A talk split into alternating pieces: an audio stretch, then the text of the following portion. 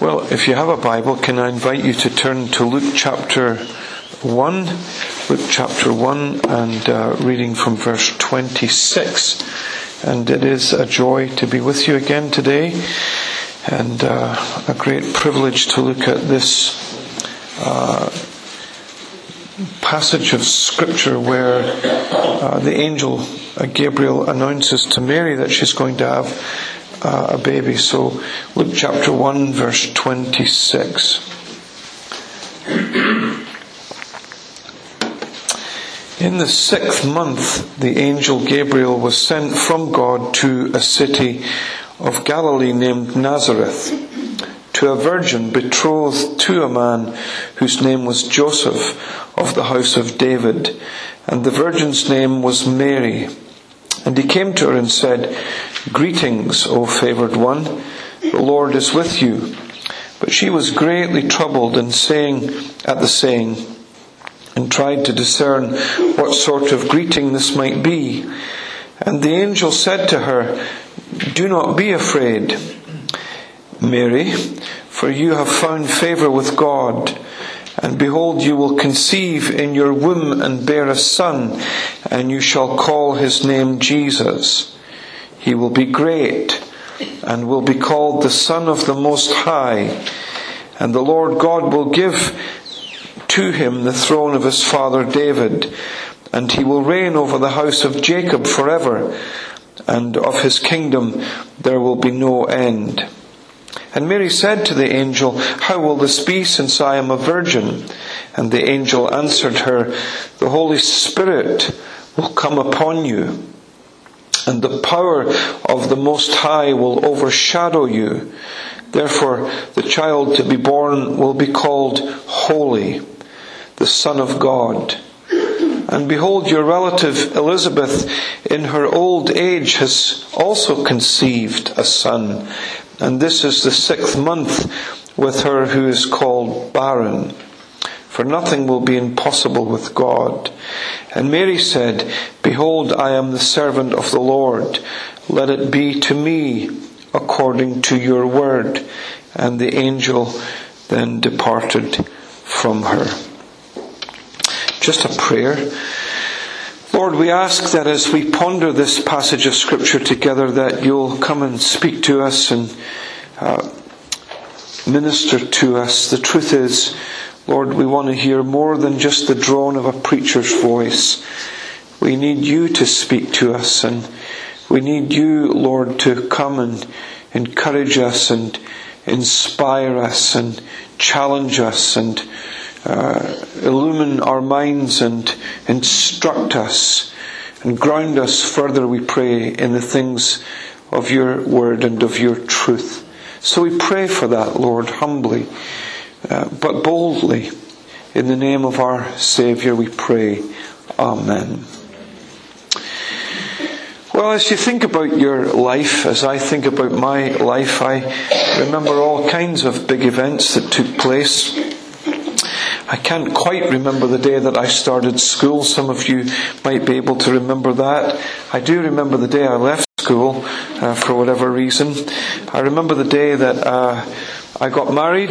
I remember uh, the day that my wife told me that uh, sh- we were expecting our first baby. I can remember the birth of all of our children, and we've five of them. And uh, those are some of the big days I, that that I can remember over the course of my life. I can remember moving to Canada. I can remember uh, the day that we left flew out of Dublin as it was, uh, as it so happened. So I remember the day that we, we left for Canada and remembered arriving on the other side wondering what in the world have I done. So we, we all have got big events in our lives that we can, that we can remember. I was beginning to think a little bit about 2019 and wondered what will 2019 be remembered for?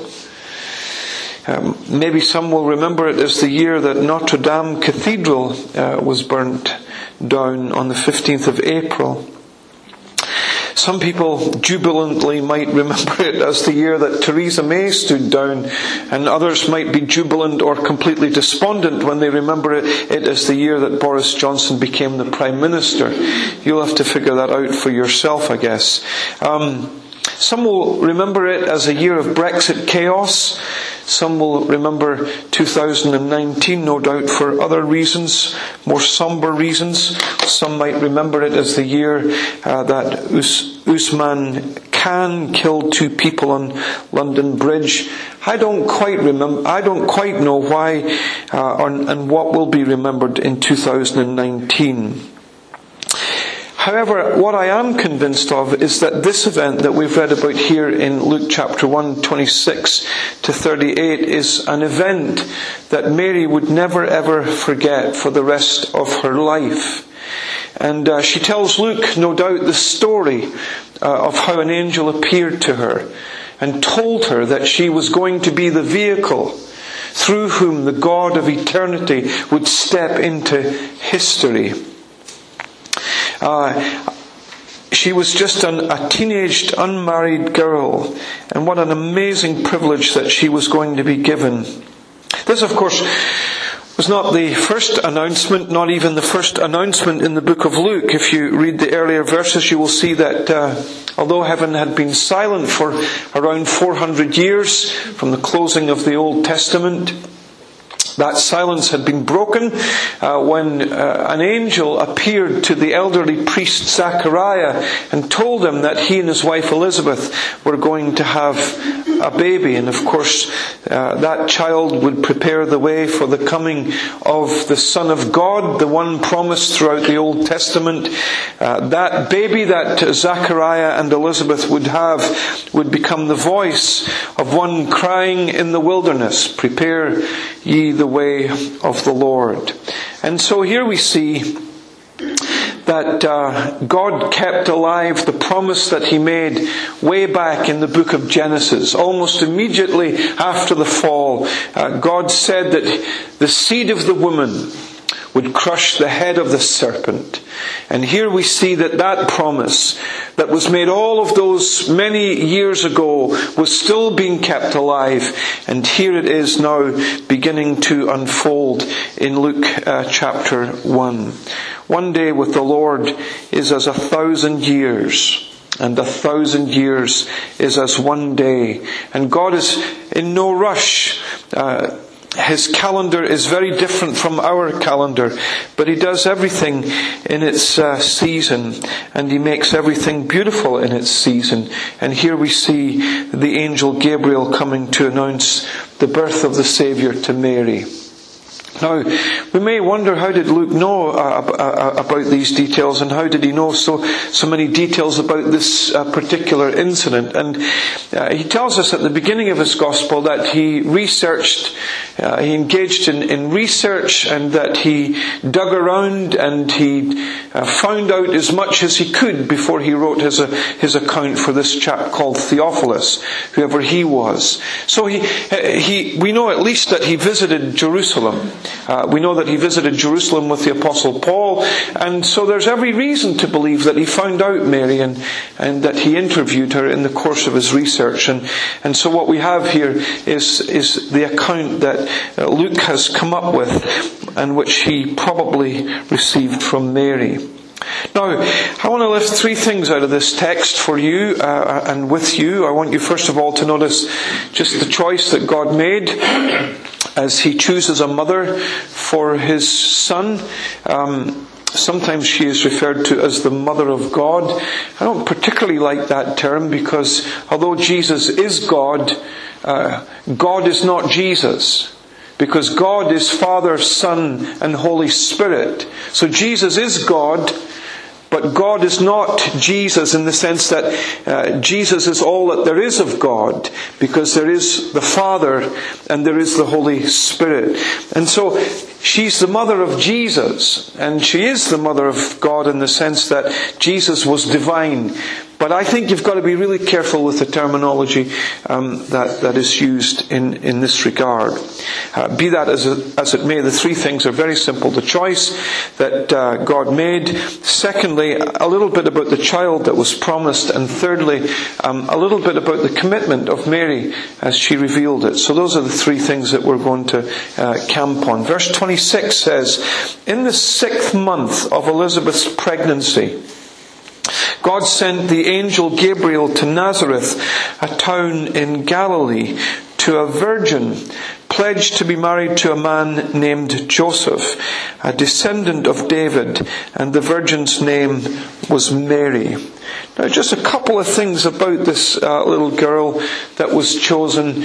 I want you to think about, uh, first of all, her circumstances, because I, as, a, as the nobody from nowhere that no one notices, I find great encouragement just in the person that God chooses uh, to, to, be the vehicle in through whom His Son would enter this world, and a little bit about her uh, contemplation, uh, because I, I'm really struck by that, and I'm struck by that in contrast with the thing that troubled Zachariah, but uh, all of that in, in good time. So, though, first thing then, the choice, a little bit about Mary and her circumstances. In the sixth month uh, of Elizabeth's pregnancy, that is. The Lord sent the angel Gabriel to announce the birth of the Messiah to this virgin. Uh, where did he go to, uh, this angel Gabriel sent from the courts of heaven to announce to the, the, the mother of uh, this uh, would-be promised child? Where did he go? Well, he went to Galilee, which is interesting, and not to Judea in the south, the home of Jerusalem. It's interesting that he didn't go to Jerusalem with all of its history and with all of its rich heritage where the kings reigned and where many of the prophets ministered. It's interesting that he didn't go to the, the, the capital, Zion, the capital of Israel, and the place where David had become king, or the place at least that David um, had ruled as king. He went to Nazareth, a Galilean town where people had a thick accent, it would appear. A halfway stop for those who were making their way from the ports of Tyre and Sidon uh, into the interior of the country. A place that was overrun by Gentiles, it would seem, and Roman soldiers. A place where people were disdained Remember in John chapter 1 verse 46, uh, Nathanael asked the question, can anything good come out of Nazareth? Can anything good come out of Nazareth? It seems that it was an interesting place, but it was to this town that the angel Gabriel was sent. Gabriel wasn't sent to the temple courts or to the high priest's house or to any of the high priest's daughters. Neither did he go to any of the big synagogues, even the synagogues in Capernaum, respected holy places where religious people met. He went to a peasant house and an insignificant family. He didn't go to talk to the daughters of royalty. He didn't go to even talk to the daughters of Caiaphas, the high priest. No, he went to speak to a, a young virgin girl. Difficult to know what age she was. Raymond Brown, a New Testament scholar, argues that she was maybe as young as 12 or 13. I, am less convinced by that. Uh, we don't know her age. We're not told her age, and we ought not to guess her age. And she may have been older than, than the other girls that were normally betrothed to husbands at such a young age. The truth is, we don't know what age she was. A young girl who would marry humbly, no doubt. She would marry the village carpenter. She would give birth to numerous children and would probably never travel beyond the borders of her village except to visit the, the temple in Jerusalem. That's the person that he went to, Gabriel, as he went to announce the birth of this great promised child. Yet it was in this village and to this insignificant girl chosen by God for the most remarkable task imaginable that uh, Gabriel went. This girl was chosen to become the mother of Jesus. Now, uh, that encourages me. And I don't know if it encourages you, but it encourages me because I am the nobody from nowhere that no one ever noticed. A, little boy from a broken home further down the east coast of Scotland in the middle of a housing estate. And yet God in His infinite mercy breaks into my family, breaks into my life, and then unbelievably, one day decides to call me into Christian ministry. And it's a great miracle of grace, isn't it? A great miracle of grace. And you might be here and think, well, you know, God is only interested in really important people, well to do people who live in nice big houses. No, no, no. God is interested in you whoever you are, whatever your circumstances. And if the Christmas story tells us anything, it tells us that Jesus is interested, God is interested in insignificant people. The first people to be told, apart from Mary, about the birth of the Saviour were shepherds living out on the hills, despised, testimony disregarded in court, unholy men because they never got to the temple or to the synagogue, yet they were the first people to hear about the birth of the Saviour because God is interested in the poor and the despised and the forsaken and the nobodies of this world, and He chose one of them, a peasant girl, to be the mother of His beloved Son. Well, here's the second thing uh, uh, that I want you to think about. It's her contemplation. The angel greeted Mary with the words, Rejoice, highly favored one. The Lord is with you, and blessed are you among women. Now, uh, there are two sources of encouragement for this little peasant girl. First of all, she's the highly favored one. And she is highly favored. Out of the probably millions, and I don't know how many were alive in the world at that point in history, but out of the millions that lived on the face of the earth, it was this girl, this humble girl that was chosen to be the mother of God's Son. She was highly, highly favored. I, I, am not sure if that, that I fully understand uh, the genetic connection between Mary and her son and the mystery of her conceiving by the movement of the Holy Spirit. But whatever that connection was in its fullness, uh, she was his mother. So she was highly, highly favored. And she was most blessed among women. She was privileged beyond her wildest imaginations. She would give birth to the long awaited Messiah. This must have been every Jewish girl's dream that they would become the mother of this child that was promised throughout the pages of the Old Testament. And then she's told, The Lord is with you. The Lord is with you. She would need the Lord to be with her because this was not going to be an easy task. There would be scorn to bear. There would be all kinds of misunderstanding. There would be physical pain, obviously, in the process of childbirth, but much more than that, there would be emotional pain as she watched this child grow and be misunderstood by everyone that encountered him, at least many who encountered him, as she stood at the cross and watched him being crucified, who will know the pain that this woman felt, having given birth to this child? But God would be with her in the task that she was now being entrusted with. And that's all she needed to know. She didn't need to go on a parenting course. All she needed to know is that God would be with her. Because that would make the fundamental difference uh, in her life and in her future. And God's presence in the lives of his people have made a huge difference. The Lord was with Joseph when he found himself in a dungeon. And we're told that right there in the dungeon he prospered. The Lord was with Moses. That's what God said to him as he met him at the burning bush. I'll go with you back to Egypt. And Moses started to say, Well, I can't even speak. And, and, and God says, But I'll go with you. The Lord was with Joshua when he was called to the task of replacing Moses. The Lord would be with the disciples as they would take the gospel to the ends of the earth. And here Mary's told that the Lord would be with her and that the Lord was with her. And in verse 29, we're told that Mary was troubled at the greeting of the angel. Now, when Zechariah saw the angel, he was just absolutely dumbfounded. He was struck down with fearfulness. But here we see that Mary's not so much troubled at the appearance of an angel, and I doubt that she'd ever seen an angel before. I, I, doubt that it was an everyday occurrence in her life that just angels showed up and talked to her.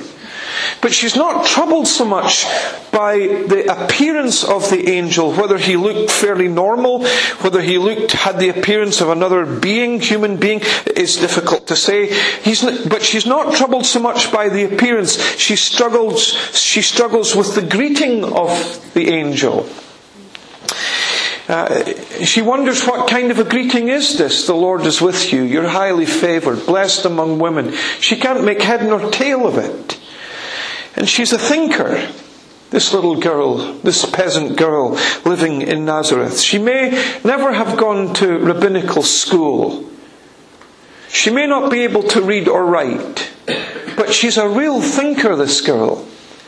She's reflective. And that can be seen not least in her Magnificat, which will come uh, just shortly in, in, in Luke's story. So she's troubled about the greeting. As she thinks it through, she wonders what's involved in this. There's something to this. There's, there's more to come. There's stuff to follow. I mean, how am I favored amongst women? And how am I so blessed? And she starts to really think it all through. She felt a sense of responsibility, I think. I think she feels a sense of privilege. I think she feels a sense of fearfulness as she thinks about the greeting of the angel. Some people think you can't be spiritual and thoughtful when you're a teenager. Yes, you can. The Bible tells the story of lots of spiritual and thoughtful and reflective teenagers. Not least Joseph or Daniel. And here's another example of a teenager who's thoughtful and spiritual and uh, is engaging this messenger sent from heaven. Well, here's a second thing that I want you to think about. It's the child that was promised. The child that was promised. Two things about this child. Uh, first of all, uh, the description that's given to us, and then a little bit about his divine origins. But first of all, look at the way the child is described. So his name is given to us. His name will be Jesus. Now, Luke doesn't give us the reason why the child is to be called Jesus, just says that his name will be called Jesus. Of course, Matthew uh, is a little bit more uh, transparent, not transparent, a little bit, he takes time to explain to us why this child should be called Jesus, because he will save his people from their sins. And of course, uh, the name Jesus, Yeshua, is linked to the Old Testament Hebrew name Joshua, which means the Lord is salvation salvation, or Yahweh saves, if you will. And this child that Mary is going to give uh, birth to is, uh, he is going to be called Jesus because that will be his primary focus and task to save his people from their sins because that will be their greatest need. Your greatest need is not to get a better job and may be helpful to get a better job. It's not to live in a bigger house. And it may be helpful to have more room. But your greatest need is to have your sins forgiven and to be reconciled to the God that you were created to know. That's your greatest need. And that was his primary function in coming. The Son of Man came not to be served, but to serve and to lay down his life a ransom for many. He came to buy us back from the bondage and slavery of sin and to set us free. Mary, this baby will be called Jesus that you're going to give birth to because he will be the Savior. Uh, his majesty, not just his name, but he'll be called Son of the Highest. Eh, the, the title Most High, of course, is a title that's given to God in the Old Testament. Remember in Genesis 14:18 we meet this character called Melchizedek and we don't know where he came from and we don't even know where he went to. A strange character that we meet, but we're told that he's a priest of the most high God. When there's no one else worshipping Yahweh, this priest appears on the scene and he is serving the most high God, Yahweh himself. Well, this child's not going to be a priest of the Most High God as much as he is going to be the son of the Most High God. And he himself will be uh, the Most High. So his majesty, he will be uh, the Son of God. You see, this child, you look at this child in a manger at Christmas and, and it's fine. And you think about the donkeys and you think about the shepherds with the tea towels around their heads and, and that's all fine. But as long as we remember this, that the child in the manger is the Son of the Most High, he will grow up and speak to the winds and the waves and they'll obey him. He will grow up and stand outside the tomb of a man who's been dead for four days and call him back to life. He will die on a cross, and a centurion standing there who has watched a thousand crucifixions will say, That was the Son of God. He will come again from the grave himself as he picks up his life and lives in the power of an endless life. In fact, this baby lying in the manger will one day return in the clouds with glory, and on his robe and on his thigh will be stamped the title King of Kings and Lord of Lords. So as we worship this Christmas and we think about the babe in the manger, let's remember he is the Son of the Most High. And what about then his throne? He will sit on the throne of his father David. 2 Samuel 7 12 to 14, of course, you've got what's called the Davidic covenant, where David was promised by God that he would be given a descendant who would build the temple. But in the midst of that covenant that God make, made with David, there's indications of a son that will come who will rule over his people and who will who will rule eternally. Let, let me read it to you. When your days are fulfilled and you lie down with your fathers, I will raise up your offspring after you, who shall come from your body, and I will establish his kingdom. He will build a house for my name, and I will establish the throne of his kingdom forever. And I will be to him a father, and he will be to me a son. Your house and your kingdom shall be made sure forever before me. Your throne shall be established forever. And so here we see that David is being promised a son that will rule on his throne, that will sit in his seat, that will rule over his people. And uh, we're, we're told that there will be no end to his kingdom. And that's the very thing that David was told, that there would be no end to his son's kingdom, that he would rule and reign forever. And then we start to think, well, how can that be true of this child? How can it be true of this child? Because the Jews are ruled over by the Romans. Uh, and during the earthly life of Jesus, he didn't rule over Israel. They were ruled over by the Romans and by sections of, of Palestine were ruled over by some of the Herods or some of the Herod's descendants. Or the, the, family tree of the Herods. So how is this true? Surely it's true in the sense that Jesus comes to build a kingdom. And as people surrender to his kingship and his lordship, they become his citizens. And he rules in their hearts. And he starts to build a kingdom, and there will be no end to this kingdom, because this kingdom that he has come to build will grow and grow and grow until one day you'll find members of it in every country throughout the world. And then he'll come again and he'll rule over his people for all eternity. Now, that isn't to say, of course, that there may not be a future for Israel. I don't want to get into a whole uh, fracas with you about that.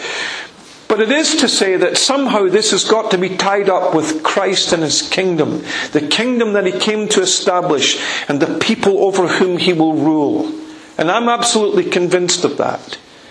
And we as Gentiles have been grafted into this olive tree.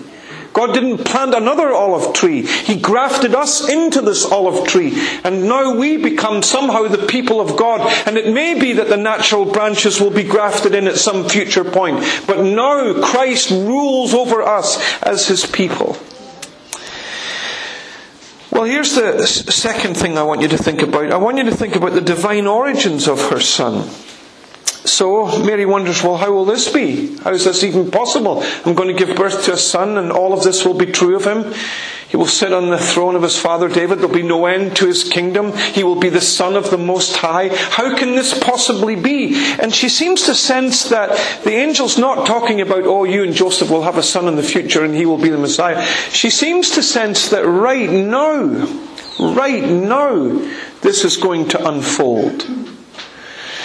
So, uh, the angel says to Mary, Well, well I'll, I'll tell you how this will be. The Holy Spirit will come upon you, and the power of the Holy One will overshadow you. And the child that's going to be born to you will be the Holy One. So the Holy Spirit will come upon you, and the power of the Holy One will overshadow you. When did that happen? I don't know the answer to that question. As Gabriel talked to her right there and then, maybe. Maybe after Gabriel went, it happened. How did she know it happened? Was she aware of it? Did she have any sense or feeling that the Spirit was moving upon her and that she had now conceived? Or was it something that she was completely oblivious of, completely unconscious of? It's something that happened unwittingly to her. Well, who will ever know the answer to those questions this side of eternity? All we know is that she was, that she found herself expecting a baby, having never been with a man. The virgin birth. I know that the virgin birth is a struggle for many people from a physical perspective. It's funny how it is one of the miracles that a lot of people struggle with, but no struggle with uh, Jesus raising Lazarus. No struggle really with Jesus feeding uh, the 5,000 men besides women and children with the little boy's lunch. So, so why are those possible and this is not possible is my question. And why is it possible that Abraham and Sarah would have a child uh, uh, long after the age of being able to give birth? Physically. How is it God can enable them and that's okay, but the virgin birth's out of the question? Well, the, the, virgin birth is, is, is actually important for several reasons, and I'm just going to touch on them and then I'm going to move on. But here's one of the reasons it's important. It's important for the doctrine of Scripture. Because if you assault the doctrine of the virgin birth, you're going to have to tear out those verses that relate to the virgin birth, and therefore you're going to have to assault Scripture. The second thing is that it's important to the divinity of Christ. It's really difficult to see how you could claim that Jesus was divine if he had both a human mother and a human father. Very difficult to see how he could then claim to be divine. And then thirdly, and I think more importantly, the importance of the virgin birth centers on the need for Christ to be sinless. If Jesus had a human father and a human mother, it's difficult to see how he could have avoided inheriting the guilt of Adam's sin and a sinful nature. But because the normal process is interrupted and he doesn't have an earthly father, he has divine origins. He therefore is sinless and qualified to stand in our place at God's judgment bar and take the penalty that our sin deserved. And this is not, you know, some rogue member of the Trinity going to the cross. This is God, this is not God beating up on His Son. This is God coming to earth to become our representative and to take the penalty that we deserved at the cross so that we could go free. That's what's happening in the virgin birth. And if you don't have Jesus as your Savior and you just ignore Jesus, I, I want to ask you this one question. Where are you going to find someone to stand in your place? I can't help you. I've got my own sin to atone for. None of the leaders in this church can help you. There's no one on the face of the earth can take your place.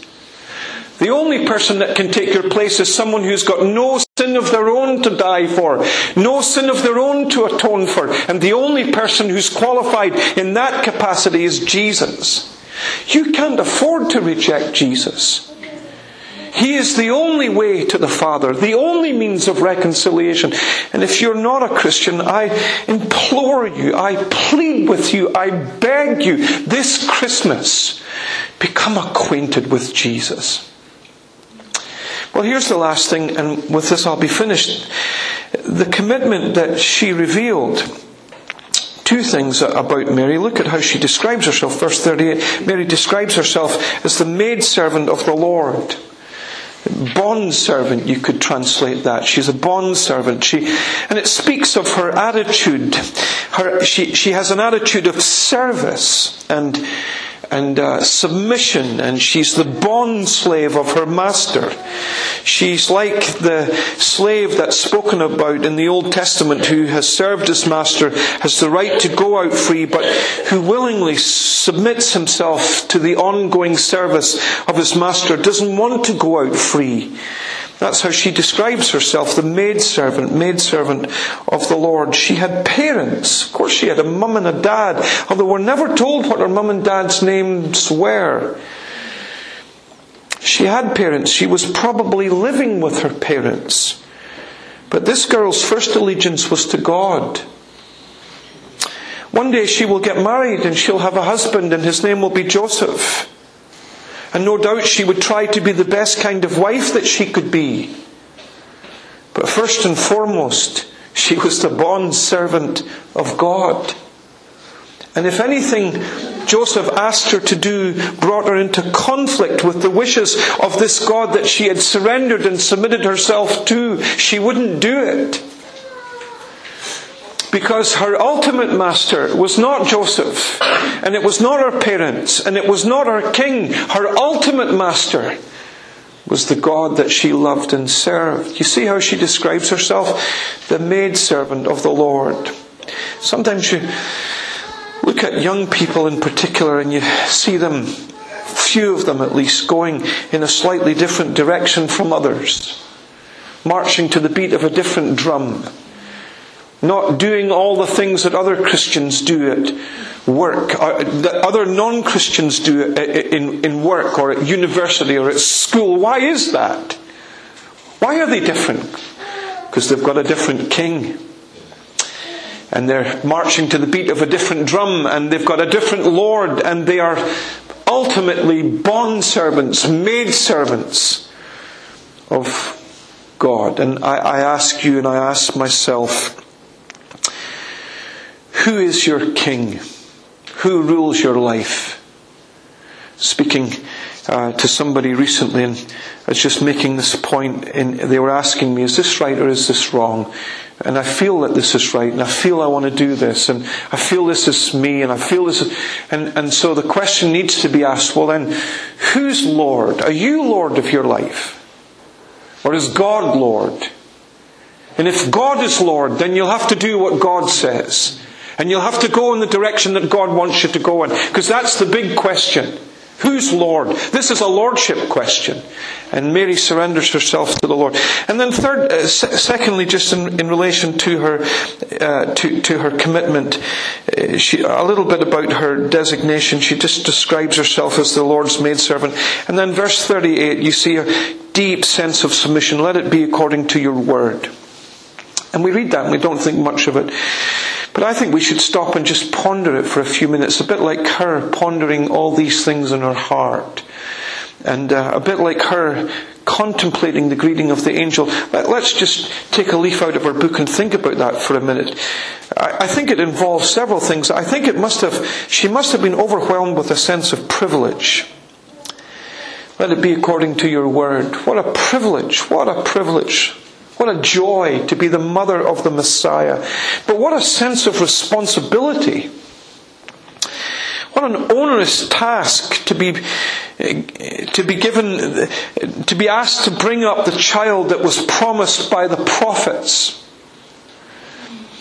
And she must have understood some theology. She must have understood that Moses promised that one day a prophet greater than him would come, and she must have known that that was looking forward to the Messiah. And now she's going to give birth to this prophet that would be greater than Moses. What a task to be the mother of this child.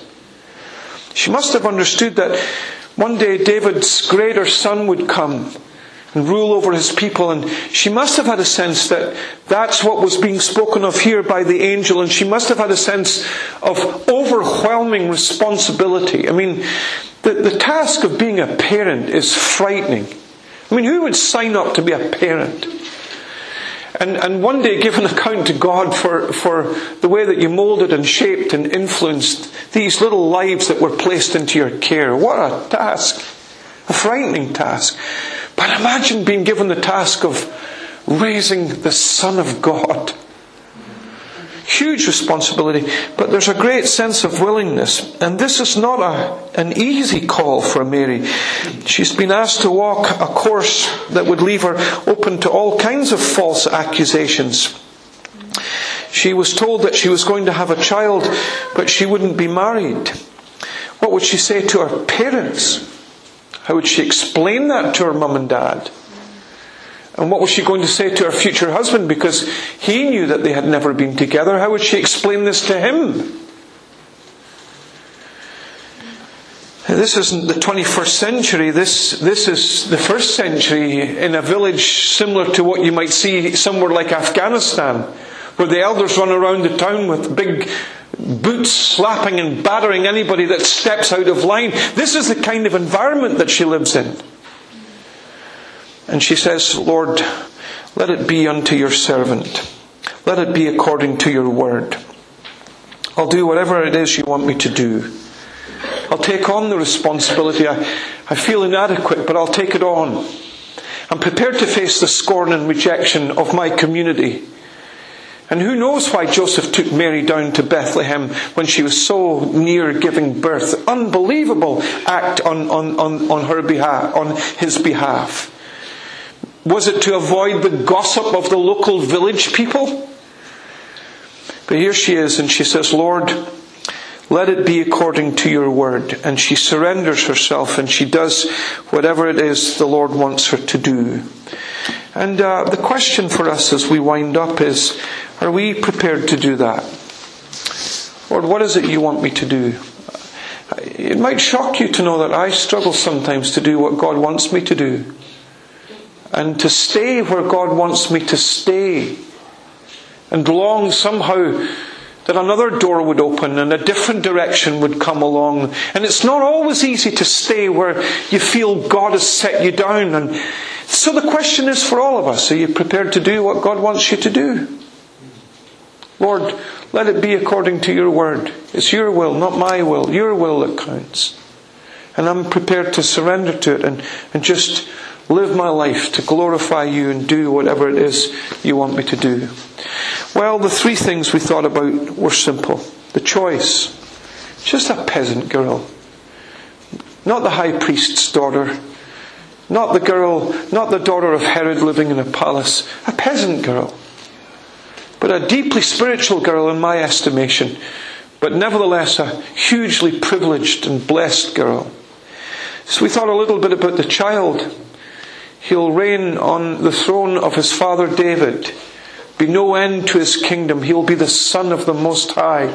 What a child we remember at Christmas. And then finally, we thought a little bit about her commitment. This is a huge responsibility and there will be huge cost involved, but she's prepared to do whatever God wants her to do. Is there anyone here prepared to say, Lord, whatever you want me to do, I will do. Here I am, your willing servant. May God help us, all of us. Let's pray. Lord, thank you for this uh, great story, this great Christmas story that we get to think about every year it comes around and you give us the opportunity to reflect and recall the condescension of Jesus as he steps out of glory and into human flesh and lives amongst us despised and unesteemed and eventually going to be wounded for our transgressions and bruised for our iniquities. Help us to see and to savour Jesus more than ever before this Christmas. We pray this in Jesus' name. Amen.